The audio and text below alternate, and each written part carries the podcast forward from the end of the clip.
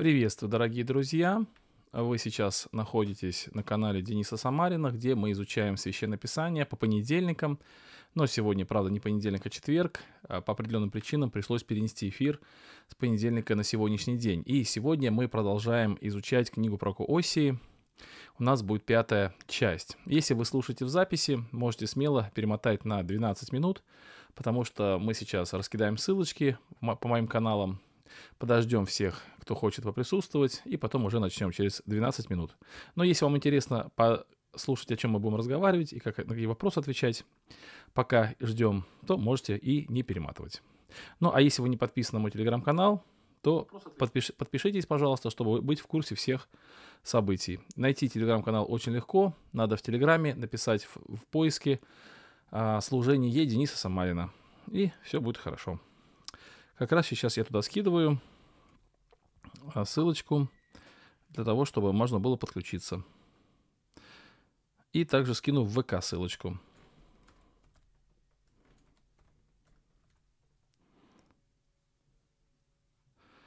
А если кто-то уже подключился, пожалуйста, напишите, насколько меня видно, насколько меня слышно хорошо, чтобы можно было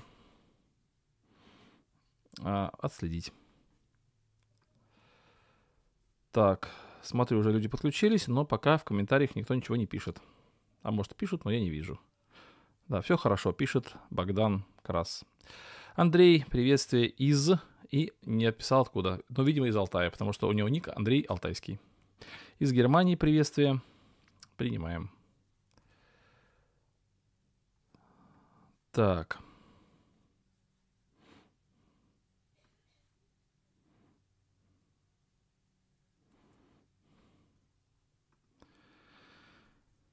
Такие у нас дела. Хорошо, сердечный привет из Германии. Ну что, подождем у нас 11 минут еще до начала. Если, друзья, есть о чем-то поговорить, можно пообщаться пока это время, ну или просто подождать. все хорошо, все хорошо слышно и видно. Из Бреста, Надежда. Здравствуйте. DAS OBS. Вопрос, стримлю я с OBS или нет? DAS OBS. А я, кстати, других программ-то не знаю толком. Нормальных. Сейчас я на секундочку пропаду, вы не переживайте.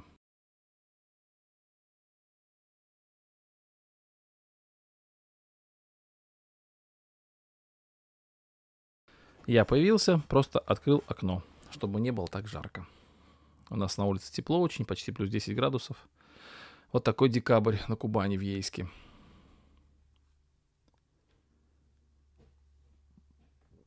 Обширонск, Денис, приветствую, рад видеть. Приветствие с Каменского, Днепропетровской области. Михаил пишет, что нету звука. А мне кажется, что есть. Приветствие Владимир с Воронежа. Тоже рад вас видеть, Владимир. Михаил, у вас появился звук?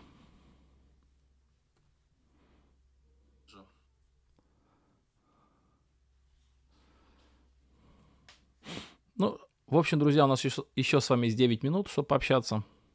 Можно о чем-нибудь поговорить. Поэтому, если вы, какие-то вопросы есть, или расскажите о своих новостях, или что-нибудь интересное, напишите. Сан-Франциско. Светлана передает привет. Принимаем. Спакен. Очень приятно.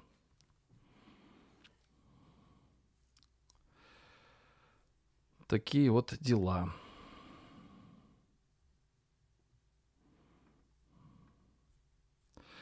Как ваше здоровье? Пишет Владимир. Да по милости Божией, мое здоровье хорошо. А, вот, а у нас дети все заболели. Вот у всех температура под 40. Вон такой лазарет дома целый. Дочка старшая, все по милости Божией хорошо, спасибо. Она, она замуж вышла, живет в городе Шахты. А мы все дома тут сидим. У нас сначала одна дочка переболела неделю назад, а потом все остальные заболели. И это, конечно, так, вы знаете, трудно немножко. Поэтому надо будет помолиться в, конце, начале. Да, спасибо большое, Владимир. Буду благодарен за молитвы. Приветствую, Давид. Пишет Давид. Одесса. Очень приятно вас здесь видеть.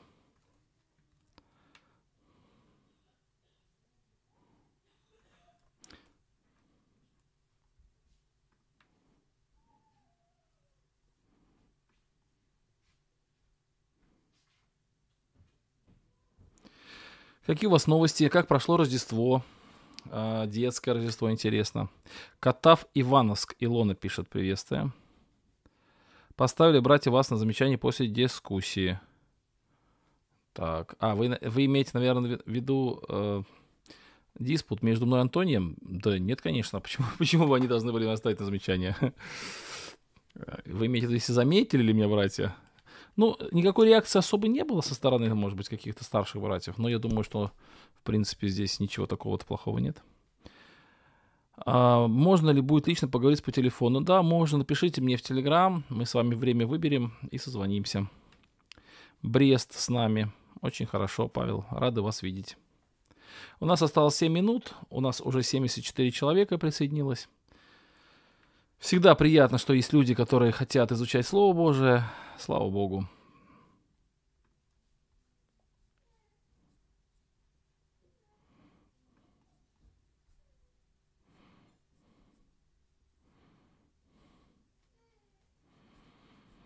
Так, вот. Что-то я немножко устал сегодня. Целый день, как, знаете, как в медпункте бегаешь туда-сюда. Ну что, друзья, есть хорошая возможность задать какой-то вопрос, потому что у нас есть э, вопрос-ответы, кстати, в субботу планируются вопрос-ответы. Вот, э, и обычно там очень много вопросов. А сейчас есть такая возможность задать вопрос вне, вне очереди.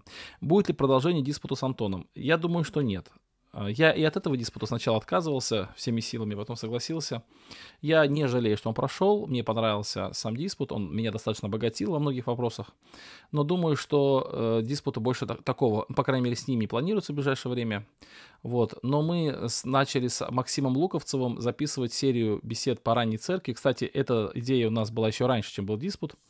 Вот, и это хорошая идея. Кто не слушал, а, прям очень рекомендую прослушать нашу запись, которая у нас была по-моему, вчера, если не ошибаюсь, или позавчера, да, позавчера с Максимом Луковцевым по Тертулиану, это та же самая тема, что и с Антонием, но просто на, на основе как бы древних текстов. Это очень интересно. Ну, не та же самая тема, но похожая тема.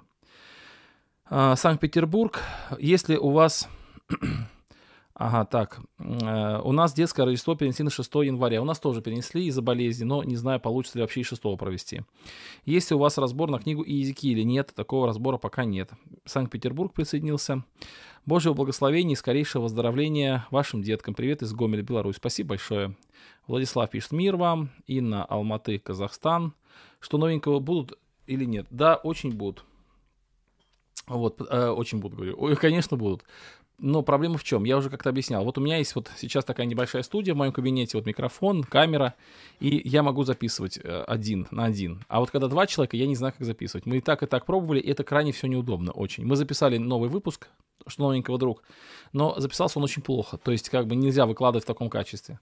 Получается, ну потому что не отработано ничего. Как записывать вдвоем, я пока не знаю.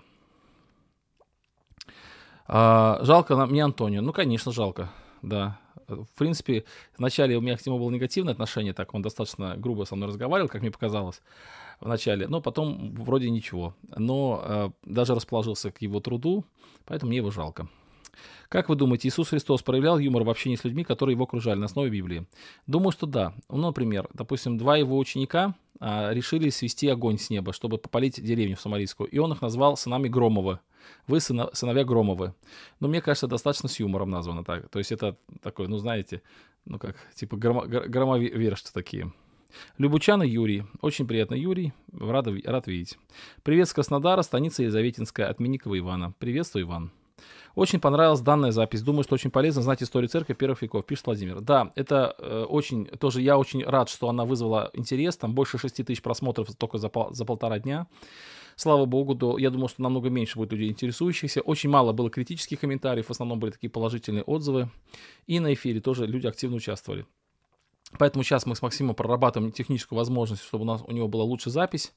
Может, он микрофончик себе какой-то купит, может, еще что-нибудь. И мы буквально в ближайшее время будем записывать еще серию подобных подкастов по трудам ранее церковных э, каких-то деятелей.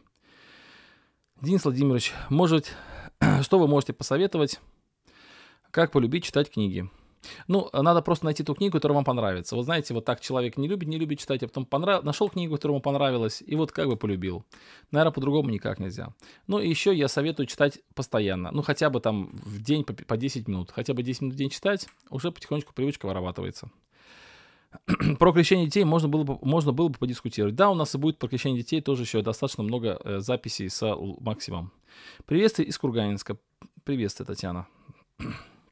Итак, нас, нас уже 106 человек. Через две минутки мы начнем наш эфир по книге Прока Оси. А пока можно еще немножко пообщаться. Как вы смотрите, сестры красят ногти, пишет Марина. А, Марина, я, знаете, такой человек, я очень часто не замечаю вообще, что происходит. Часто всего, чаще всего. Ну, не обращаю внимания. Но э, стараюсь и опять-таки, меня слушают очень много людей с разных даже деноминаций, с разных церквей, с разных союзов, где разные правила есть. Поэтому я считаю, что нужно придерживаться тех норм, которые есть в той церкви, в которой вы находитесь. Как ребенка заставить учиться? Наверное, заставить никак. Надо как-то привить ему любовь. То есть заставить сила действия рождает силу противодействия. Есть такой закон физики. Поэтому лучше как-то показать ему преимущество э, учебы, научить его полюбить учебу. Вот это э, так если коротко. А как это сделать? Это очень индивидуально от каждого ребенка, очень индивидуально от каждого а, родителя. Так, э, Украина Каменская. Дмитрий, рад вас видеть. Как обычно, вы всегда с нами. Курск. Как можно избавиться от порочной совести и как понять, что она есть? Это слишком сложный вопрос, который, на который трудно ответить в рамках такого коротенького ответа, потому что порочная совесть — это совесть, которая указывает не туда, куда надо указывать. Она воспитывается, то есть она воспитывается пребыванием в христианской среде, чтением Писания, чтением каких-то книг хороших, которые формируют нашу совесть. И таким образом совесть наша формируется. Ну все, друзья, время 21.00, пора нам начинать. А, хотелось бы услышать коммент по трактату Проксея. Ну, возможно, и будет. А, пора нам начинать. 21.00. Я напомню, друзья, наши правила. Мы сейчас с вами помолимся. Кстати, вначале попрошу помолиться о моих детках. Я уже сказал, кто пришел в начало самое, что у нас 20 э, э, так, извините, я заговариваюсь, то у нас вот 8 деток дома, э, вот, и они все заболели. Одна девочка уже выздоровела, а все болеют. У всех температура 39-40, вот так вот, и плохо сбивается. Похоже, что это корень. Ну, не похоже, а точно. Вот, поэтому помолиться, пожалуйста. Друзья, и а, по поводу, кстати, войны в Израиле, здесь мы сегодня на, эту тему немножко затронем, потому что мы о схотологии будем говорить.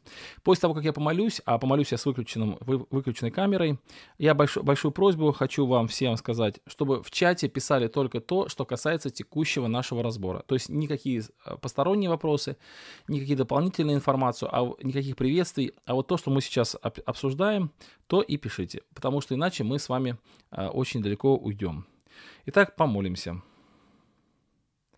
Любящий Господь, сердечно благодарим Тебя за милость Твою к нам и за то, что Ты даешь нам возможность изучать книгу про Осии. Благослови нас в этом. Это непростой труд, потому что пророческие книги сложно понимать. Даруй нам мудрости от Тебя. Также прошу Тебя за все нужды, которые есть, и также есть нужды у тех, кто присутствует здесь, и в нашей семье есть нужды такие, что детки приболели, у них высокая температура. Просим, чтобы Ты исцелил, чтобы сохранил от осложнений, чтобы даровал милости во всех вопросах. Слава Тебе за все. Аминь. Аминь. Приветствую всех, кто только что присоединился. Лидия, Владилен, Елена, Алена. Спасибо вам за молитвы. Ну хорошо, друзья, мы с вами переходим э, уже к изучению книги про Осии. И у нас с вами, напоминаю, что первый раздел, который мы с вами изучаем, это раздел, начинающийся с первой главы со второго стиха и заканчивающийся, заканчивающийся третьей главой пятым стихом. И называется он, этот раздел, «Израиль. Неверная жена». Вот. И внутри этого раздела есть первая глава до 9 стиха. Это стихи, э, которые можно озаглавить как «Странный брак, странные дети». И мы достаточно подробно с вами говорили о том, что Осия является являет собой пророка, который на своей жизни передает весть Господа, то есть не просто устами передает, а передает ее, эту весть жизнью своей, то есть как Господь любит Израиль, так и Осия любит свою жену, как Израиль отступил от верности своему Богу и ушел в идолопоклонство, стал служить другим богам, так и жена Осии стала любить других мужчин, как Бог желает увернуть, и вне, несмотря на то, что он имеет право расторгнуть договор, так и Осия, он Uh, как бы переживает всю эту трагедию личной жизни и пытается вернуть свою жену, то вот как бы таким образом мы говорили с вами о том, что вот здесь такой яркий образ. И в прошлый раз мы с вами говорили о том, что э, мы с вами говорили о том, что Тут Сергей спрашивает, зачем называть детей такими именами. Я не буду на этот вопрос отвечать, потому что мы подробно-подробно отвечали в прошлых разборах. Сергей, послушайте, пожалуйста, прошлый разбор. Там есть ответы на эти вопросы. Ну, а в прошлый раз мы с вами говорили о том, что Господь, Он достаточно серьезно говорит с Израилем и э, говорит о том, что Он разрушит свой завет с Израилем, он этот завет как бы а, приостанавливает, или точнее приостанавливает, а наруш... ну, а, завершает этот завет, потому что Израиль отступил, но тем не менее он обещает, что этот народ будет восстановлен в Новом Завете. То есть он не полностью отказывается от завета с Израилем, а он обещает новый завет Израилю и новые отношения с Израилем. И э, дальше мы остановились с вами в прошлый раз на том, что вот Израилю обещано то же самое благословение, что и Иуде. А Иуде, то есть это другое царство, обещано, что Бог его помилует и спасет в Господе Боге, и спасение произойдет не при помощи лука, меча, войны, коня или всадника, то есть не при помощи человеческих усилий, а это спасение будет нечто иным. То есть неким, неким иным спасением, чем спасение военное. И поэтому, когда сейчас, например, евреи ждут Мессию, который даст им а, такое а, военное превосходство, то мы знаем через книгу про Косии, что победа или помилование, точнее, иудеев и Израиля, это помилование будет не военным способом, не способом, как обычно у народов, а каким-то иным способом. И каким способом это будет описываться дальше. И здесь тоже интересная мысль, к которой мы сейчас к вами, с вами подойдем к этой мысли, что Израиль будет рассеян, мы знаем, что это случилось, когда Ассирийское царство пришло, разрушило Самарию и увело 10 колен в плен, и больше от этих колен ничего не осталось, или, по крайней мере, мы не знаем, где они находятся, они расселись по всему миру. А Иуда как царство остался – вот. Но, тем не менее, Бог обещает, что и Иуда, и Израиль будут помилованы, и это помилование будет неким необычным действием со стороны Бога. Вот, и это то, о чем мы закончили в прошлый раз. Сегодня мы прочитаем следующий стих. Это стих 9, э, 10 и 11 а, с первой главы. Давайте прочитаем и будем потихонечку о них рассуждать. «И сказал он, нареки ему имя Лами, потому что вы не мой народ, и я не буду вашим Богом. Но это уже подробно мы обсудили, что Господь вот через Сына а, как бы дает прообраз отношениям, которые будут у него теперь с Израилем, что он перестает быть их, быть их Богом, а он, они перестают быть его народом. Но будет число сынов Израилевых, как песок морской, которого нельзя ни измерить, ни исчислить. И там, где говорили им, вы не мой народ, будут говорить им «Вы сыны Бога живого». И соберутся сыны Иудины и сыны Израилевы вместе и поставят себе одну главу и выйдут из земли переселения, ибо велик день Израиля. Вот то, э, здесь написано то, о чем я говорил в прошлый раз. То есть мы говорим о том, что несмотря на то, что Изра... Израиль рассеивается, перестает существовать как нация, Бог называет его теперь не моим народом, что и указывается через сына Осии Лаами. Но, тем не менее, 10 стих как бы переворачивает эту перспективу в обратную сторону, и он говорит, что несмотря на то, что вы рассеяны будете, число ваше будет как песок морской, которого нельзя ни измерить, ни исчислить. И там, где говорит, говорили им, вы не народ мой, то есть где Бог сказал им, вы не, на мой, не мой народ, там будут говорить, вы сыны Бога живого. То есть опять восстанавливается вот это заветное отношение Израиля и Бога. И дальше написано, соберутся сыны Иудеи и сыны Израилева вместе и поставят себе одну главу и выйдут из земли переселения, ибо велик день Израиля. То есть это достаточно позитивная такая нота в этом послании, которая указывает на то, что будущее по отношению к Израилю у Бога достаточно э, позитивное, достаточно положительное. Но что это за народ и что это за будущее и как это правильно понять, мы сейчас будем с вами разбирать. Алена пишет, что милость Божия поражает. Да, так и есть. Вообще Бог очень милосерд. И Моисей, когда оценивает весь путь народа израильского по пустыне, он говорит, ты вел народ свой милостью. То есть не силой даже, а милостью. И вот знаете, а, вот, например, тоже меня очень впечатляет, когда народ, э, когда Адам с Евой согрешили, то тогда Бог говорит, вот вы согрешили, там, не послушались меня, наказание, что ты будешь поте лица зарабатывать хлеб, добывать хлеб, ты будешь в муках рожать детей, а потом говорит, но вот будет а, семя, которое поразит в голову змея. То есть тут же э, сразу Господь оказывает милость. То есть Он не желает никогда оставлять человека без надежды. Мне очень это нравится в характере Господа. Я, кстати, стараюсь так делать по отношению тоже к людям, когда, например, человек там что-то согрешил, и ты ему говоришь о том, что будет какое-то наказание, то я сразу говорю о том, что есть и милость. То есть не пройдет время много, или, например, ничего не потеряно. То есть всегда нужно указывать о милости. Всегда человеку хочется знать о том, что за тем, что следует какое-то наказание, всегда следует и милость тоже. Это, мне кажется, очень важная мысль, это важная такая черта Господа нашего. И мне не нравятся люди, которые знают о том, что человеку ждет какая-то милость, но они эту информацию попридерживают для того, чтобы немножко человека помучить. Ага, вот пусть он там несколько дней помучится, а потом мы ему сообщим о том, что на самом деле не все так плохо. Мне такие люди не нравятся, мне кажется, очень жестоко. Господь не такой. Ну хорошо, давайте мы с вами сейчас разберемся. Э, и почему я подчеркнул здесь несколько э, таких вот блоков. Первый блок — это слово «там» я подчеркнул, потому что там, где вам, сказано, что вы не сыны Бога, э, живого, то есть там, где вам сказано, что вы не мой народ, там будет сказано, что вы народ мой. Вот где там? Это очень интересно. Вот, догма и доктрина пишет, что Господь придет исключительно к народу израильскому. Я очень надеюсь что показать, что это не так, ни в коем случае, потому что это учение, которое придумал Джон Дарби в конце 19 века, и которое, к сожалению, почему-то сейчас очень распространилось среди баптистов. Но мы сейчас по книге про Коси увидим, что это вот как бы не так. Ну, надеюсь, по крайней мере, увидим. Итак, а, первое «там», слово «там», да, то есть э, там, где говорили «вы не мой народ», там будут говорить э, «Вы сыны Бога живого». Вот там. Вторая мысль, я подчеркнул здесь «Вы сыны Бога живого», то есть что это означает, почему так написано. И третье «И соберутся сыны Израилевы и э, сыны вместе». Ну, давайте вот о некоторых пунктах мы подробно поговорим, у нас будет э, отдельные слайды, а о некоторых мы поговорим коротко и прямо сейчас здесь. И вот этот сейчас здесь мы поговорим о фразе «сыны Бога живого». Дело в том, что вообще э, многие пророки, многие пророки, в том числе Иосия, они писали в контексте борьбы или в контексте обличения идолопоклонства.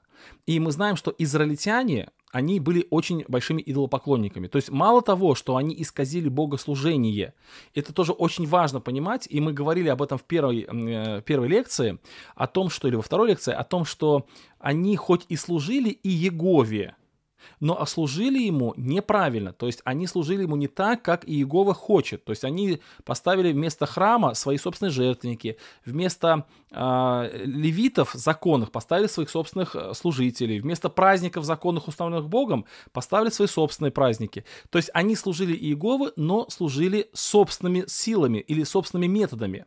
И многие э, цари считали это нормально, ведь главное же Иегове служить, вот как и сейчас. Некоторые говорят, ну главное же Богу молиться, неважно как, неважно форма, неважно э, сама вот, э, вот как бы жизнь, важно вот кому. Но, и, и, о, и, но, но Оси он конкретно обличает. Он называет, что и неправильная форма, то есть форма не установлена самим Богом, она тоже а, это тоже идолопоклонство, это тоже нарушение Божьего Завета. Но помимо этого, израильтяне, они были еще идолопоклонники. Мы с вами говорили о том, что они а, поклонялись Иегове как некому такому метафизическому богу, который действительно заслуживает поклонения, но который в их жизни, реальности, в реальной жизни какого-то значения не имеет. То есть они в реальной жизни получали помощь больше от Ваалов, чем от Иеговы. Поэтому они помимо служения Иегове, они, конечно, почитали еще и других богов. И их земля была наполнена культами разных богов, и вот Оси это обличает. И вот он говорит о том, что э, вот вы будете называться сынами Бога Живого, будете называться. То есть сейчас вы не сыны Бога Живого, то есть вы потеряли связь с живым Богом. Это полемика с идолопоклонниками. Израиль, по, по задумке Господа, является сынами живого Бога, в отличие от язычников, которые являются сынами мертвых идолов. Но дело в том, что из, из, израильтяне от, отстав или от, уйдя от поклонения живому Богу, остав поклоняться идолам, они и уподобились язычниками. Поэтому сейчас на данный момент их нельзя назвать, э, ну на данный момент, когда Осия писал, нельзя назвать их сынами Бога живого. И эту же самую идею, да, вот эту самую вот как бы мысль продолжает Иисус Христос, когда Он говорит фарисеям, не думайте называть себя сынами Авраама, потому что ваше сердце от Бога отстоит далеко. Камни, которые расположены здесь, они ближе к детям, к детям Авраама, чем вы. То есть, да, у вас есть родословная такая вот, она ведет к Аврааму, у вас есть внешнее сходство в поведении, но у вас нет веры Авраама, и поэтому вы дети дьявола, он даже так называет некоторых из них. Таким образом, а, вот здесь подчеркивается эта мысль, что у израильтянов, у израильтян есть необходимость есть необходимость стать детьми Бога живого.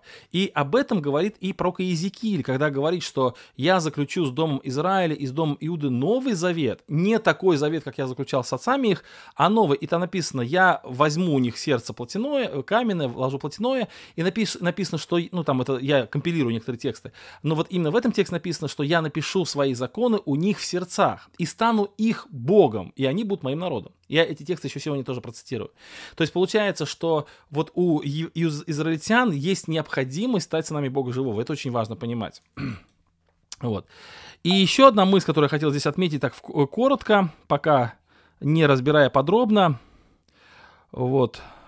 А, мы с вами посмотрим на эту мысль. Она здесь написана так. «И выйдут из земли переселения».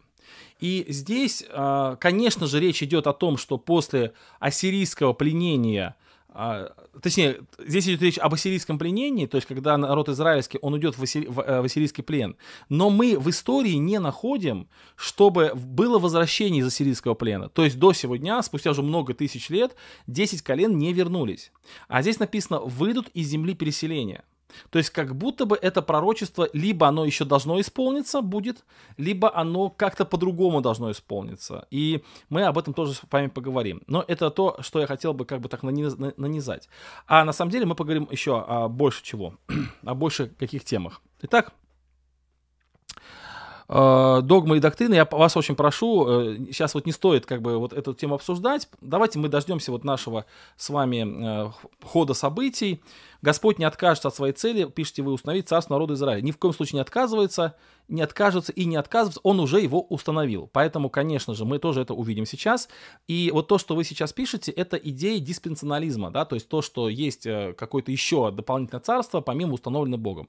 Вот здесь нужно как бы быть аккуратно с такими вещами. Ну хорошо, давайте мы сейчас пойдем дальше. Итак, давайте прочитаем еще раз этот текст и здесь мы видим, э, какую для нас, смотрите, вот этот текст, который мы сейчас вот читаем, он для нас имеет несколько таких сло, слоев значений. Первый слой, как уже было отмечено, здесь мы видим просто сам принцип, что Бог милует. То есть, с одной стороны, он достаточно справедлив и строг, и он к своему народу говорит о том, что вы будете наказаны, и что я не буду вашим Богом больше, а с другой стороны, он говорит здесь милость о милости. То есть это, в принципе, мы здесь открываем некий характер Бога. И для нас это очень важно. Нам важно знать характер Бога для того, чтобы нам к нему обращаться. Я недавно проповедовал на тему, кстати, выложена эта проповедь тоже в интернете, о том, почему Давид вот э, стал, ну, как бы относился к нечестивым очень хорошо. И там как раз эта мысль, что надо, Давид хорошо знал характер Бога, поэтому он мог к нему обращаться. Он знал, что Бог милующий. Вот, и вот здесь мы тоже должны знать, что Бог, он такой. Он, с одной стороны, строгий, с другой стороны, милующий. С другой стороны, милующий. А, а, второй момент, э, второй, вторая мысль, которая здесь очень важна, вот из этого отрывка, вот из этого текста, очень вторая мысль важна, это то, что, вот посмотрите, э, как будто бы здесь есть противоречие. Я э, думаю, что многие уже слушатели меня услышали, но я хочу, чтобы еще раз эту мысль услышали. Как будто бы здесь есть противоречие. Я не буду больше вашим Богом. А потом, вы будете сынами Бога живого. Ну, вот буквально в, в, в двух стихах вот есть одно выражение, которое я очень сильно люблю, это из книги Ильфа Петрова, а, там а, «Золотой теленок», по-моему, там так написано, что на входе сидел строгий охранник и у всех спрашивал пропуска. Вот. А у кого не было, пускал и так. То есть, получается, э, то есть, как строгий охранник, он говорит, нет, ни в коем случае, ни, ни за что не пущу, ну, а у кого не было, опускал и так. И вот мы, люди, очень часто похожи на такого охранника. Мы там скажем, нет, ни в коем случае, ни за что, а потом скажем, ну, ладно, пусть так, допустим, да. Мы очень быстро передумываем. Или наоборот, сначала разрешим, потом это запретим. Вот Бог же не такой, Бог не такой. А, Бог совершенно иной. Почему же здесь буквально в двух текстах противоречие? Я не буду больше вашим Богом, причем это в будущем, я не буду вашим Богом. И дальше он пишет, «А, вы будете сынами Бога живого. Вот в чем тут сущность, в чем тут смысл? И вот это, это не то, что Бог передумал, это говорит об изменении сущности тех людей, которые вот тут находятся. То есть я не буду вашим Богом в том положении, в котором вы сейчас находитесь. Вот я не буду вашим Богом. Здесь упор можно сделать на слово вашим. Но вы станете э, э, сынами Бога живого. То есть что-то изменится внутри этих людей. Они станут иными. И вот здесь тоже очень важно понимать. И э, здесь вот как раз про тысячелетнее царство меня спрашивают, но я попозже об этом отвечу в вопросе. То есть, смотрите, вот uh, было, например, там царство Э, ну, Израиль существовал под судьями. Вот они существовали под судьями. У них были там проблемы со стороны... Вот, друзья, я очень прошу, чтобы эту мысль прям послушали, потому что она очень важная мысль. Вот, э, вот они существовали под судьями, да. У них были проблемы от филистимлян, там, от маликитян, там, от разных э, народов. Потом судьи их защищали. Потом прошло время, они избрались от царя, Саула. Они жили какое-то время под Саулом, 40 лет. Потом Давид, потом Соломон. Потом разделилось царство Равам и Равам, то есть Израильское царство, Иудейское царство. Потом пошли дальше, дальше, дальше. И вот они живут. У них есть разные периоды. Э, этими как бы э, эти периоды бывают разные с точки зрения отношения народа к Слову Божьему. Есть, эти периоды бывают разные отношения царей к Богу. Там были плохие очень цари, типа Ахава в Израиле. Были прекраснейшие цари, типа Оси, Иосии, например, или Езеки. Но принципиально ничего не менялось. То есть народ все равно имел те же самые проблемы. И теперь, если продолжить эту мысль и предположить, что в будущем, как, например, когда вот э, там, ну, в будущем по отношению к Осии или в будущем по отношению даже к нашему, вдруг возникнет еще одно царство с такими же, собственно, людьми, с теми же самыми евреями, то принципиально ничего не поменяется. Поэтому Бог и говорит, что вот э, отношения мои и ваши закончились, и они станут новыми не потому, что я передумаю, а потому, что вы поменяетесь. То есть я изменю вас, преображу вас, вы станете иными людьми. Это как раз и есть то текст о Иезекииле. Заключу Новый Завет. Иеремии, да, подождите. Иезекииль. Заключу новый, заключу новый завет. И сердце ваше поменяю. Та же самая вот эта идея, она в книге про Коосии. То есть э, не то, что он опять эту... Там, вы помните, я говорил в второй или в третьей лекции о том, что та жена, которая, Гомерь, которая блудница и такая скверная, она потом вдруг называется именем или называется таким э, обозначением, таким слово используется, которое используется по отношению к невинной чистой девушке, к невесте. То есть это вдруг женщина вдруг каким-то образом станет новой, станет совершенно иной, станет чистой и неожиданно такой святой. Вот, то, вот это то самое, что происходит с народом израильским вот, э, в, в обещании Оси. «Я не буду вашим Богом, но вы станете сынами Бога живого». Это очень важная мысль. Итак, первый принцип, давайте мы отметим, что первое, что Бог, Он э, строг и не задержит свою милость. Второе, что Он здесь говорит о выходе из положения, и этот выход не в том, чтобы давайте попробуем еще раз. Мы уже 25 раз пробовали, давайте 26 раз попробуем. Нет, он говорит, мы говорим о том, что будет принципиально иное принципиально иной. Поэтому, когда вот меня спрашивают там, тысячелетнем царстве, ну, конечно, я верю в тысячелетнее царство, потому что так написано в Библии, что будет тысячи лет, но, э, что царство будет тысячелетнее. Но вопрос в том, а что же это за царство? Это царство с теми же самыми невозрожденными людьми, которые были всегда? Таких царств уже было 100 э, штук. Уже народ израильский много-много раз имел такое царство. В чем оно будет принципиально отличаться? И, может быть, э, какое оно будет иное? Оно, почему оно названо в Библии так? А, я считаю, что и Прокофьев отвечает, что это принципиально иные отношения между Богом и человеком, в первую очередь, потому что человек будет принципиально иной. Вот, ну хорошо. Вот. Идем дальше. Идем дальше, и это очень интересный отрывок, эсхатологический отрывок. Мы с вами а, читаем. Будем э, этот самый отрывок читать еще раз и обращать внимание на какие-то конкретные стихи. «И соберутся сыны Иудины и сыны Израилевы вместе, и поставят себе одну главу». А, смотрите, вот в этом коротеньком отрывочке «И соберутся сыны Иудины и сыны Израилевы вместе, и поставят себе одну главу» есть два очень важных а, момента или два очень важных вывода – Первый вывод – это объедин... э, то, что эти два царства объединятся под одной главой. То есть это один вывод, потом он делится на два вывода. Объединение двух царств под одной главой. Об этом всегда мечтали израильтяне. Вот с момента разделения Равама и Иеравама, с момента разделения на Северное и Южное царство, вот, с этого момента никогда идея объединения этих двух государств в одно целое не уходило от народа. Всегда это было желание вернуть былое величие, былое могущество, единство, которое было когда-то. И всегда у народа это было желание. Даже это в эпосах каких-то сохранилось, в песнях, в стихах, в, в тех преданиях, которые бабушки рассказывали своим внукам, когда внуки ложились спать. И вот этой мечты народа о том, что будет время, когда эти два царства опять соединятся, и опять над ними воцарится царь, единый царь, это вот это, это действительно такая заветная мечта народа израильского. Она никуда не девалась. Она и сейчас никуда не девалась. Они сейчас об этом мечтают. И вот здесь как бы из этой мечты мы можем сделать два вывода. Или два таких аспекта. Первый. Что объединенным а, народом будет управлять царь Давид. А, почему именно царь Давид? Потому что я потом в следующем слайде, там очень много текстов прочитирую, процитирую. Сейчас просто на слово поверьте. Там прям будет много текстов из книги Оси, из других пророков, где конкретно написано, что именно Давид будет царствовать. Прям конкретно будет прям имя указано, Давид. Вот. А второй вывод из этого текста, из этого, как бы, из этой мечты об объединении, то, что вот это осуществление этого события произойдет в последние дни. Так написано, в последние дни. Тоже я процитирую этот текст. Итак, мечта об объединении и второе, и, мечта об объединении и два вывода. Первое, что этот, это объединенный народ будет управляться Давидом. И второе, что это объединение они ожидают в последние дни. То есть как бы последние дни это как раз и есть время объединения вот этих двух государств. Почему Давид? Ну, тут, кстати, вот такая, этот э, Давид с минорой. А, он здесь из, скульптура Давида, по-моему, из Иерусалима, если не ошибаюсь, фотография. Давид, он всегда оставался в памяти народа а, идеальным а, правителем, идеальным царем, царем по сердцу Господа.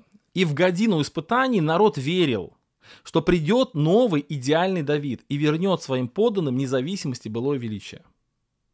Вот поэтому обратите внимание, что все цари, они сравнивались с Давидом и он делал угодное в очах Господа, но не так, как Давид. Или вот он ходил по стопам отца своего Давида.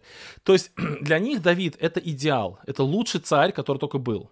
И они верили, что обязательно придет тот новый царь, который будет воплощением Давида, который будет как бы идеалом, таким вот как Давид. То есть э, они ждали Давида.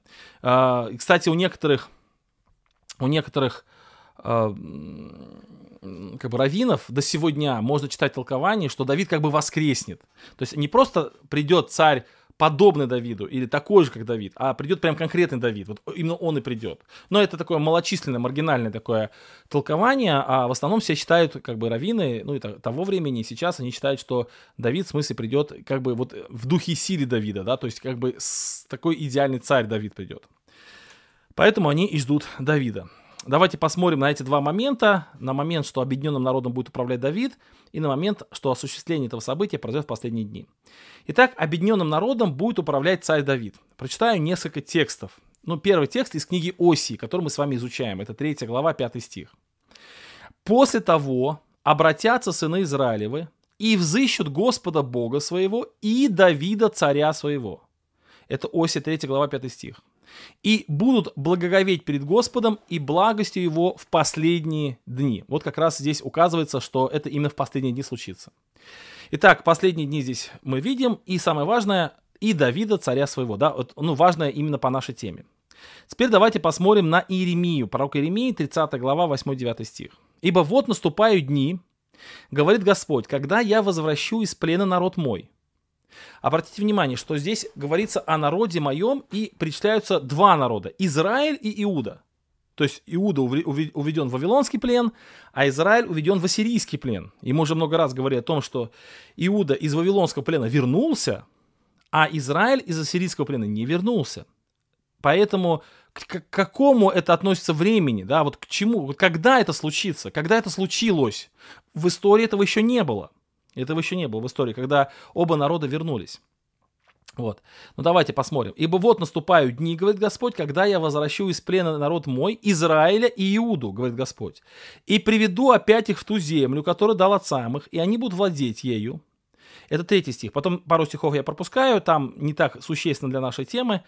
«И будет в тот день, говорит Господь Саваоф, сокрошу ермо его, которое на выев твоей, и узы твои разорву, и не будут уже служить чужеземцам, но будут служить Господу своему и Давиду, царю своему, которого я восстановлю им. Обратите внимание, да, то есть Бог конкретно обещает о восстановлении царя Давида. Кстати, вот многие проповедники, которые проповедуют о ну, неких будущих порочествах народа израильского, они очень часто говорят о восстановлении. Вот Господь восстанавливает народ израильский, возвращает из плена и так далее. Но почти никто, я никогда не слышал о том, чтобы они включали в это пророчество и, э, как сказать, воцарение Давида. Дело в том, что это очень не умещается в наше привычное толкование. Но я уже привожу вам примеры, что Бог не просто а, восстанавливает народ израильский, а Он возвращает народу израильскому Давида. Прям конкретно сказано. Смотрите, но будут служить Господу Богу своему и Давиду, царю своему, которого я восстановлю им. Иеремия 30 глава. Дальше. «Вот наступают дни», Иеремия 23 глава, говорит Господь, «и восставлю Давиду отрасль праведную, и воцарится царь, и будут поступать мудро, и будет производить суд и правду на земле». Этот стих немножко как бы расшифровывает, о каком царе идет речь. Если Иеремия 30 глава говорится, что Давида я восстановлю, то 23 глава говорит о том, как же Бог восстановит Давида. Здесь можно сделать вывод, что как будто бы, может быть, сам Давид восстановится, как бы воскреснет, да? Но вот 23 глава, 5 стих говорит о том, что Бог восстановит Давида через его отрасль. И будет восставлю Давидову от, Давиду отрасль праведную. И а, как бы речь идет, значит, получается, от некого корня Давидова, который будет царем, который вот станет управлять этим объединенным народом. Вот. Идем дальше. А, то есть это интересно. И, и Иезекииль тебе, 37 глава. «То скажи им, так говорит Господь Бог, вот я возьму сынов Израилевых, и сыны народов, ну вот они рассеяны, вот ассирийское пленение, между которыми они находятся, и соберу их отовсюду, и переведу, переведу их в землю их. На этой земле, на горах Израиля, я сделаю их одним народом, и один царь будет царем у всех их и не будут более двумя народами, и уже не будут впредь разделяться на два царства, и не будут уже осквернять себя идолами своими, мерзостями своими и всякими пороками своими, и освобожу их из всех мест жительства их, где они грешили, и очищу их, и будут моим народом, а я буду их Богом. А раб мой, Давид, будет царем над ними и пастырем всех их, и они будут ходить в заповедях моих, и уставы мои будут соблюдать и выполнять их. Друзья, очень интересно. И мы видим, что как бы вот это обещание, что Бог восстановит оба народа, оно не, неразрывно, а очень тесно связано с обещанием восстановления э, Давида. И теперь вопрос, а что это за Давид? И мы уже сказали, к сожалению, у нас нет времени цитировать очень много текстов, это не, не, то, не все тексты, их намного больше, которые показывают, что Давид будет восстановлен не сам а будет его поросль или отрасль его, отрасль плодородного дерева. И, конечно же, все мы понимаем, что речь идет о Мессии. Кстати, когда я говорю, что все мы понимаем, я не лукавлю, потому что так понимают и иудеи, и а, так понимают христиане. То есть, э, в принципе, ни у христиан, ни иудеев здесь нет разномыслия. Что вот этот Давид, который будет управлять вот этим царством, объединенным царством, вот этот Давид, это Мессия. Они ждут Мессию, а, мы уже дождались Мессии. В чем же между нами отличие? То есть, еще раз, у нас общее, что мы считаем, что вот этим Давидом, который будет управлять этим царством, это будет Мессия. Но отличие между нами и иудеями заключается в том, что иудеи все еще ждут этого Мессию, то есть он еще только по, ним, по их мнениям придет, то есть это время еще только наступит, а по нашему пониманию Мессия уже пришел, он уже есть, он уже, это, Иисус, это Иисус Христос. Мы не ждем какого-то другого Мессии. И в этом плане вот есть христиане, которые как бы занимают какую-то среднюю позицию. И вот это немножко странно. А, позиция иудеев понятна. Они ждут Мессию. Когда же это случится? Вот есть Мессия, вот он придет. Позиция христиан тоже понятна. Они уже дождались Мессию, вот он уже пришел но позиция вот этой прослойки между иудеями и христианами непонятна. Они как бы верят в Мессию, который уже пришел, но в то же время они считают, что Мессия еще придет. И причем э, не придет второй раз, а, а вот по этому тексту это первое, первое, первое пришествие Христа. Здесь идет речь о том, когда это случится. Это не а, кто-то скажет, ну да, понятно, что Мессия же второй раз придет. Не-не, здесь вот, вот эти иудеи, которые вот, или такая прослойка между христианами и иудеями, там непонятно вот, э, как их назвать, они-то верят в то, что Христос, вернее, Мессия как бы только откроется, а как же он уже открылся? И вот это логическое несоответствие, оно не совсем понятно. Поэтому э, Владимир тут дополняет, что Иаков пишет, что э, э Иаков в Деянии апостолов говорит, восстановлю скиню Давиду падшую. Конечно, так и есть, конечно, так и есть. То есть однозначно все христианские мыслители, они сходятся во мнении, но здесь других вариантов просто нет, что вот этот Давид, это и есть Мессия. Это, вот это и есть отрасль. Это и есть э, сын Давидов. Почему Христос и называется постоянно сыном Давида? Вот сын Давида, сын Давида, да, он и есть исполнение вот этого ожидания. Он и есть. Он и есть создатель вот этого нового царства. И вот здесь, э, кто внимательно меня слушает, сейчас услышит ответ на этот вопрос, который вначале звучал. Смотрите, Бог говорит, я не буду вашим Богом до тех пор, пока вы не станете сынами Бога живого. То есть говорится речь об неком изменении сущности самого человека. Как Христос говорит Никодиму, ты не можешь войти в Царство Божие, пока не родишься свыше. И э, Христос созидает не земное царство, а царство для нового народа, у которого новое рождение. Поэтому да, и э, во Христе реализовалось и исполнилось и обетование, что Давид – восстановлен. Вот он, Давид, вот, вот он истинный Давид. Посмотрите, как мы с вами читали в начале, ну не в начале, а пару слайд, слайд назад, э, мы с вами читали Ой, я, простите, я вот, не, вот, мы, вот как раз мы читаем, что Давид оставался в памяти идеальным царем. А вот те тексты, которые вот я только что прочитывал, простите, что я их не переключил, вот, вот эти тексты. То есть «взыщут Господа Бога своего и Давида царя своего». Осия 3.5. Я быстренько повторю, потому что я не переключил тексты, и я считаю очень важно, чтобы вы видели наглядно. Иеремия 30 глава. «Но будут служить Господу Богу своему и Давиду царю своему, которого я восстановлю им». Иеремия 23.5. «И восстановлю Давиду отрасль праведную, и воцарится царь». Ну и Иезекииль 37.21. «А раб мой Давид будет царем их и пастырем всех их». И Господь Иисус Христос называется пастырем добрым, Он называется царем, Он называется владыкой, Он называется сыном Давидова. Давидовым. И мы видим, что вот этот идеальный Давид, которого народ израильский ждал, которого народ израильский, а, о котором мечтал, вот он и пришел. Это Христос. И он созидает свое царство. И это царство иное, чем те царства, которые были до него в народе израильском. Это царство с иными э, подданными. Это царство э, с теми подданными, которые теперь сын, сыны Бога живого. Как он сказал Никодиму, тебе нужно родиться свыше. То есть ты должен друг, под, другим человеком стать. Ты должен вот новый завет заключить в сердце своем с Иисусом, с Богом Отцом через Иисуса Христа. И вот это очень важная мысль. Но и эта важная мысль настолько важная, что а, эм, ну, как бы сказать, ее надо говорить чаще. Ну, тут спрашивают, Джей, эй, кого вы имеете в виду, кто это между христианами и иудеями?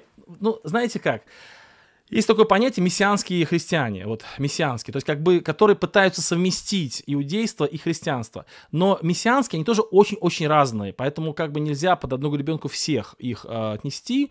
Э, вот, поэтому, поэтому я как бы не знаю, как назвать вот эту прослойку между иудеями и христианами, но, наверное, это какая-то часть именно мессианских евреев, мессианских э, евреев, да, которые как бы верят во Христа, но в то же время они как бы э, саму парадигму мышления у них иудейская. Вот. Ну хорошо. То есть я думаю, здесь, здесь понятно, да, это очень интересная мысль. Давайте пойдем дальше. Итак, объединенным народом будет управлять царь Давид. И еще раз скажу, что и иудеи, и христиане, они согласны с тем, что речь идет о Мессии. Просто иудеи говорят о том, что Мессия только еще придет, а христиане говорят, что он уже пришел. А, вот. Давайте посмотрим на то, как это событие а, исполняется в последние дни. И что это вообще за понятие такое последние дни. Вот. Тоже с, с, этим, с этой фразой «последние дни» связано очень много разных теорий. Но давайте мы пока посмотрим на вот то, э, что как бы я хочу, что я подготовил. Итак, Э, центром, э, центром, так, секундочку, вот этого выражения, смотрите, сейчас, секундочку, секундочку, вот, девятый стих. «И сказал он, нареки ему имя Лаами, потому что вы не народ мой, и я не буду вашим Богом. Но будет число сынов Израилевых, как песок морской, которого нельзя ни измерить, ни исчислить. И там, где вы говорили, и так далее. То есть речь идет о том, что народ израильский будет очень и очень многочисленный. Вот. Прям очень многочисленные. Прям настолько многочисленные, что не, не, нельзя измерить. О чем здесь идет речь? Давайте мы посмотрим на эти стихи. И э, вообще вот эта идея многочисленности народа, Божьего народа, она прослеживается с самого начала Библии. Книга Бытие, 22 глава, 17 стих. «То я, это Бог говорит Аврааму, то я, благословляя, благословлю тебя и умножаю, умножу семя твое, как звезды небесные, как песок на берегу моря, и овладеет семя твое городами врагов твоих». Так, давайте ваши комментарии посмотрим. Раб мой Давид тоже ко Христу. Ну, э, любовь, лучше вы текст проведите, потому что я сейчас не, не совсем помню, где это написано. Итак, друзья, давайте себе следить за мыслью. Смотрите, Бог Аврааму говорит, что я умножаю множу семя твое, как звезды небесные, как песок на берегу моря. И это очень сильно похоже да, на то, что мы с вами читали в Осии. Написано, что как песок морской, которого нельзя измерить, и которого а, нельзя это как бы исчислить. Да? Вот, то есть вот а, такая ситуация. Вот, э, так, Игорь пишет, нет мессианских христиан, это за ваше служение столько идей, которые приняли обещанного хам Машиха Шо. Ну, как бы их называют мессианские, э, ну да, я оговорился, мессианские иудеи я имел, мессианские евреи. Но неважно, вы, пожалуйста, здесь сейчас вот как бы за мыслью следите лучше. Смотрите, то есть очень похоже, да, как Бог Аврааму говорит, что вот будет у вас как песок морской, так и оси, да, написано, что э, будет просто бесчисленное как множество. Как же эта идея реализовывалась? вот в оси, да, написано, что вот, то есть, давайте еще раз, вот Авраам, он говорит, как песок морской, и то же самое в оси, да, вот то, что мы прочитали. Дальше, в оси, а, дальше написано, обратятся сыны Израилева и взыщут Господа, и будут благословить перед Господом. Тоже это мы читали. Теперь вот как вот эти тексты изъясняет нам, нам изъясняют апостолы. Вот смотрите, здесь кто-то скажет, ну, Денис Самарин там не понятно, что говорит, там какую-то ересь несет нам, какие-то выдумки человеческие. Хорошо. А, можно не верить Денису Самарину, это без проблем. Здесь можно еще посадить десяток братьев и спросить их мнение. Но по милости Божией у нас есть мнение апостолов. Вот я думаю, что если бы здесь в эфире сидел апостол Павел, а не Денис Самарин, то его мнение, э, как бы его нельзя оспаривать. То есть он апостол, он точно правильно понимает Священное Писание. У него от, от Бога есть видение. Вот. И давайте посмотрим, как апостол Павел толкует послание, как апостол Павел именно толкует Осию и пророчество, которое дано было Аврааму. То есть и Аврааму, и Осию. Именно как толкует. И как Петр толкует. Смотрите. Галатам 3 глава. «Дабы благословение Авраамова через Христа Иисуса распространилось на язычников, чтобы нам получить обещанного Духа верою». Аврааму даны были обетования и семени его. Не сказано и потомкам, как бы о многих, но как бы одном, об одном, и семени твоему, которое есть Христос. Я говорю то, что завета о Христе, прежде Богом утвержденного, закон, явившийся спустя 430 лет, не отменяет так, чтобы обетование потеряло силу. Итак, апостол Павел, когда говорит об обетовании Аврааму, а обетование Аврааму мы с вами прочитали – это обетование, которое э, написано, что у вас будет, у тебя будет потомство бесчисленное, в тебе благословятся все народы, и в семени твоем благословятся все народы, то апостол Павел говорит, что вот это благословение Авраамова, оно распространяется на все народы, и на язычников, и на иудеев, и на израильтян, на все народы через Христа.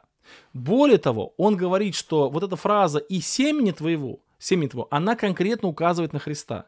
То есть он говорит, что семенем Авраама является Христос. То есть благословения, которые были обещаны Аврааму, это супер важная мысль, послушайте ее внимательно. Благословения, которые обещаны Аврааму, принадлежат только Иисусу Христу. Только Иисусу Христу. Дабы благословение Авраама через Иисуса Христа распространилось на язычников. Дальше. Аврааму даны были обетования и семени его. То есть кому были даны обетования? Аврааму и семени. Не сказано и потомкам, как бы о многих, но сказано об одном, и семени твоему, которое есть Христос. Получается, что вот это благословение, которое дано а, Аврааму, оно исполняется только во Христе. А через Христа оно исполняется уже абсолютно на всех людей, кто принимает Христа. И вот таким образом исполняется обещанное Аврааму, что твое потомство будет многочисленное. Не твои потомки физические, а твое потомство по вере. Он назван отцом веры. Он назван отцом веры. Дальше. 1 Петра, 2 глава, 9-10 стихи. Смотрите. «Но вы род избранный, царственное священство, народ святой, люди, взятые в удел, дабы возвещать совершенство, призвавшего вас из тьмы в чудный свой свет. Некогда не народ, а ныне народ Божий. Некогда не помилованные, а ныне помилованные. Это очень точная аллюзия, такая прям отсылочка на книгу Осии. Не народ Божий, не помилованные. То есть Петр обращается к, скорее всего, уверовавшим иудеям, скорее всего, ну, он же пишет, э, написано, 12 колен, находящимся в рассеянии, то есть уверовавшим иудеям. И он уверовавших иудеев называет, что вы были не народом, и вы были непомилованными. Как и Осия говорит, теперь вы не будете а, народом моим, и вы не будете помилованными. Но Осия обещает, что вы будете помилованы, и вы будете народом моим. Через какое-то время. А Петр говорит, вот вы не были народом, а теперь вы народ. Вы не были помилованы, а теперь помилованы. То есть апостол Петр, он конкретно сообщает, что то обетование, два обетования Осии. Первое обетование, что народ не будет помилован, и что он не будет народом. А второе, что он будет помилован и будет народом. Вот это обетование исполнилось сейчас, во времена Петра. Вот, смотрите, вы род избранный, вы царственное священство, вы народ святой, вы люди взятые в удел. Вы некогда не народ и некогда не помилованы. А теперь вы помилованы, и теперь вы народ. Я, друзья, я буду вас блокировать. Пожалуйста, Игорь Карандатенко и все остальные, кто там про войну Палестину, Израиль, создайте свой собственный чат, общайтесь там сколько хотите. Я вас просил, пожалуйста, мы когда разговариваем о э, книге про Косии, поверьте, что подготовка на это уходит очень много часов. И я тоже сейчас выкладываю, чтобы вам как-то это объяснить. И мне совершенно неинтересно, чтобы вы тут рассказываете какие-то там а, свои собственные истории по поводу там Палестины и Израиля. У вас есть возможность обменяться личными данными и сколько угодно продолжать беседы. Вот. Если есть какие-то вопросы, давайте эти вопросы в конце эфира, я на них отвечу. Но сейчас мы идем по ходу. Итак, возвращаясь к цели, что, э, возвращаясь к теме, что э, вот то исполнение, которое Оси обещал, оно уже исполнилось во Христе.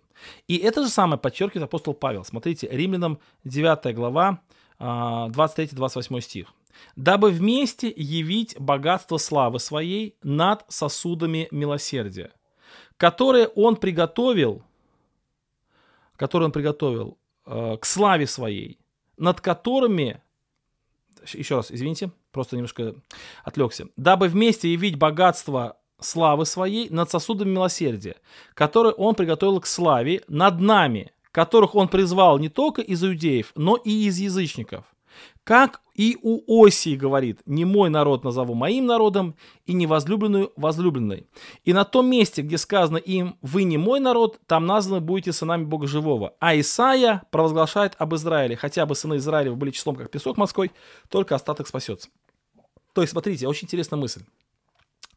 А, Петр, он был апостолом евреев. Так, да, он, так написано, что Бог дал ему милость трудиться среди евреев. А Павел был апостолом язычников. И оба эти человека, апостол язычников и апостол евреев, они используют один и тот же текст про Осию для обоснования своего собственного служения. То есть Ось, э, Петр говорит, вот вы, евреи, вы не были народом, но во Христе вы стали народом. Вы в, э, не были помилованы, но во Христе вы стали помилованы. Петр, э, Павел говорит, язычники, Теперь они э, не были помилованы, а теперь помилованы. Они не были народом, а теперь народом. То есть как бы Павел как бы расширяет э, пророчество Осии, расширяет его больше, чем пределы Израиля, Иуды, расширяет его и на язычников в том числе.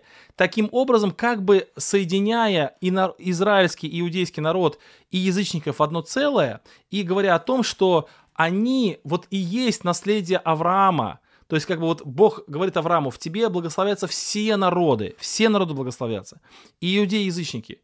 И вот Павел как раз и так интерпретирует.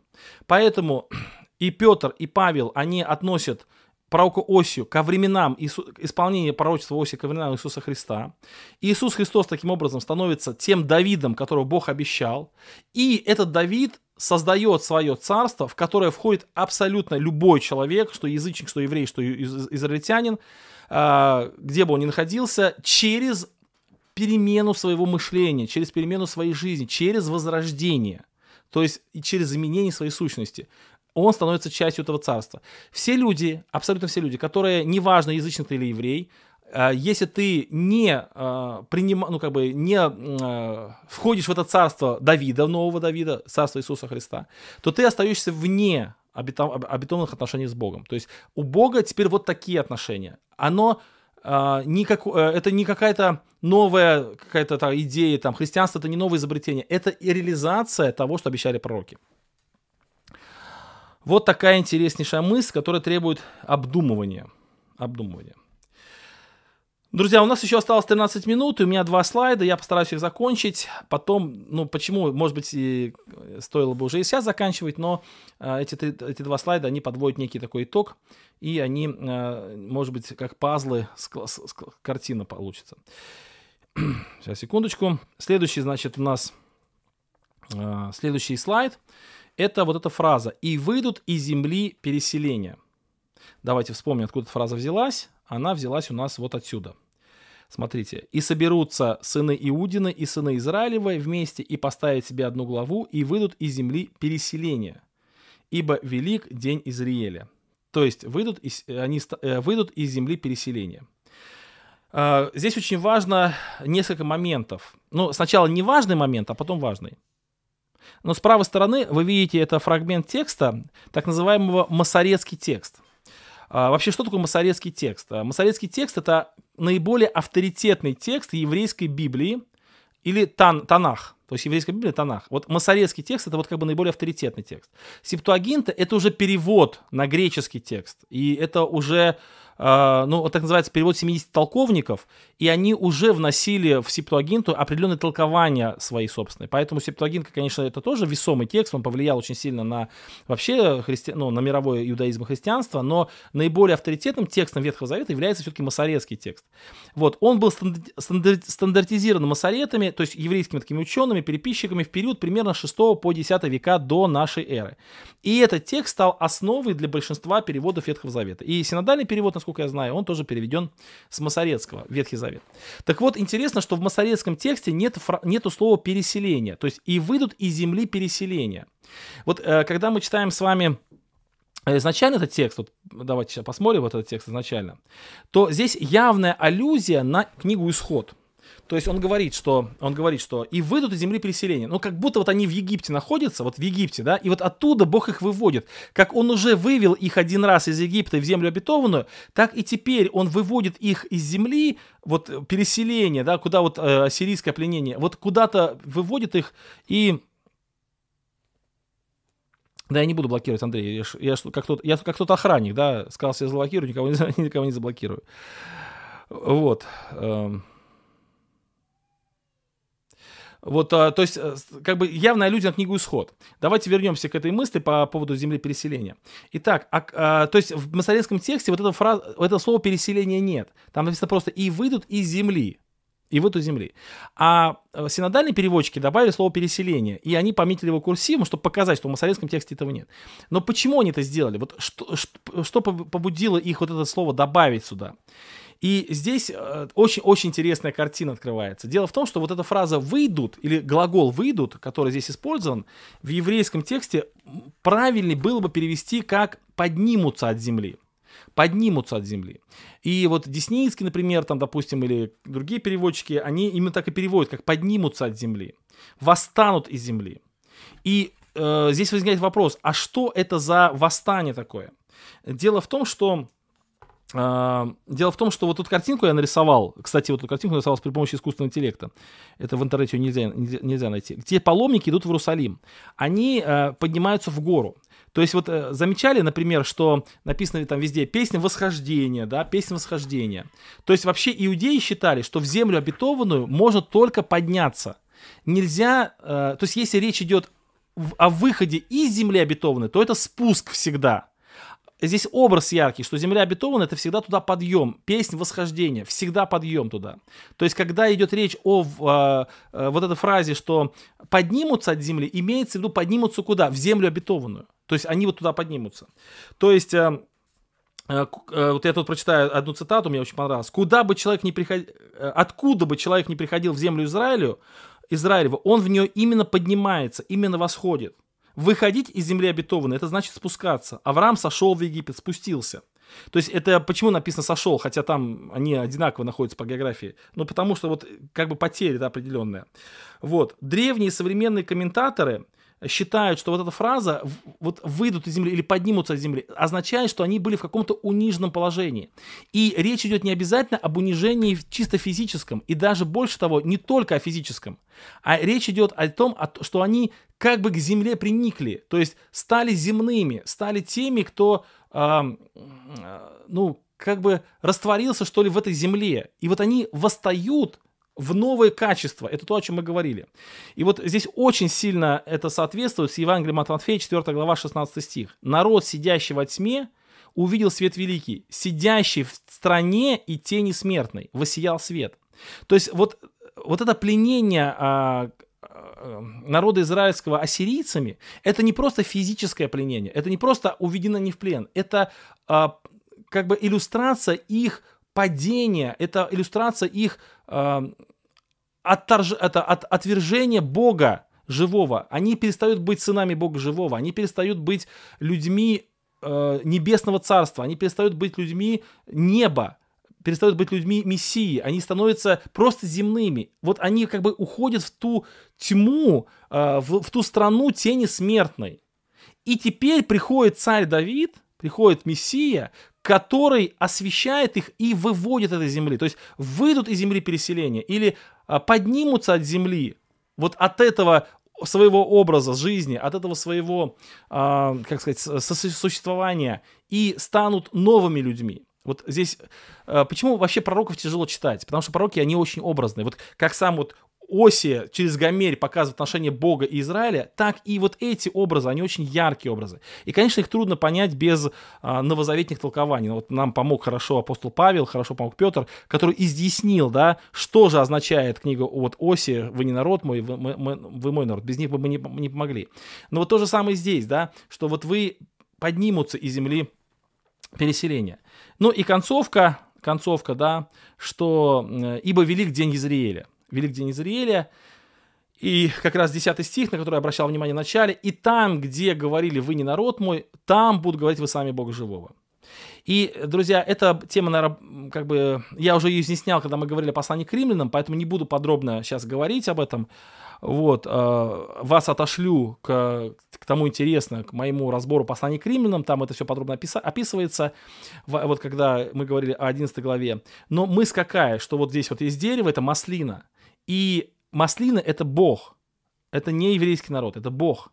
И когда э, ж, э, те ветви, которые были предназначены к жизни в этой маслине, они от, отломились от, этой вет, от этого маслины своим неверием, то к этой же маслине, к Богу, привились язычники верою. Но и евреи к этой же маслине прививаются тоже верою. И получается вот одно дерево. И вот это дерево и называется истинно настоящий Израиль. И написано, и так Израиль спасется. То есть вот там, то есть вот там, где вы были названы не мой народ, вот таким образом, или там вы будете названы моим народом. То есть здесь говорится не о, э, как сказать, ну, о, о, о порядке, что ли, или говорится о вот обратите внимание послание к римлянам, и так весь Израиль спасется. Не и так, не одно слово и так, в смысле вы, вывод, ну и так, таким образом, ну и так, то есть значит, значит весь Израиль спасется. Здесь и так, то есть здесь показан путь и так, вот таким образом весь Израиль спасется. То есть там, где он был, на, там, как, вот, как он отломился, вот так он и привьется. Он отломился неверием, отломился э, через идолопоклонство, отломился через измену Богу он и привьется обратно таким же образом через веру, через поклонение живому Богу, через возрождение. И вот таким образом он и спасется. Других путей спасения никаких не существует. Никаких, не, не бывает других путей спасения. Вот только такой путь спасения существует. Иоси, и там, где вы говорили не мой народ, вот там вам и скажут, что вы мой народ. То есть там, где вы нарушили, вот как, а, а, как Откровение пишет, вспомни, откуда ты не спал, там и покайся, да, то есть вот, вот здесь ты ушел в идолопоклонство, вини своему Богу, ты потерял живую веру, обрети веру, опять привьешься. Поэтому, друзья, заканчивая первую главу книги про Косии, давайте подведем некоторый итог. То есть эта глава, она говорит о том, что Бог, Он очень строго смотрит на э, измену своего народа, и Он разрывает с ней все отношения, но предлагает новые отношения.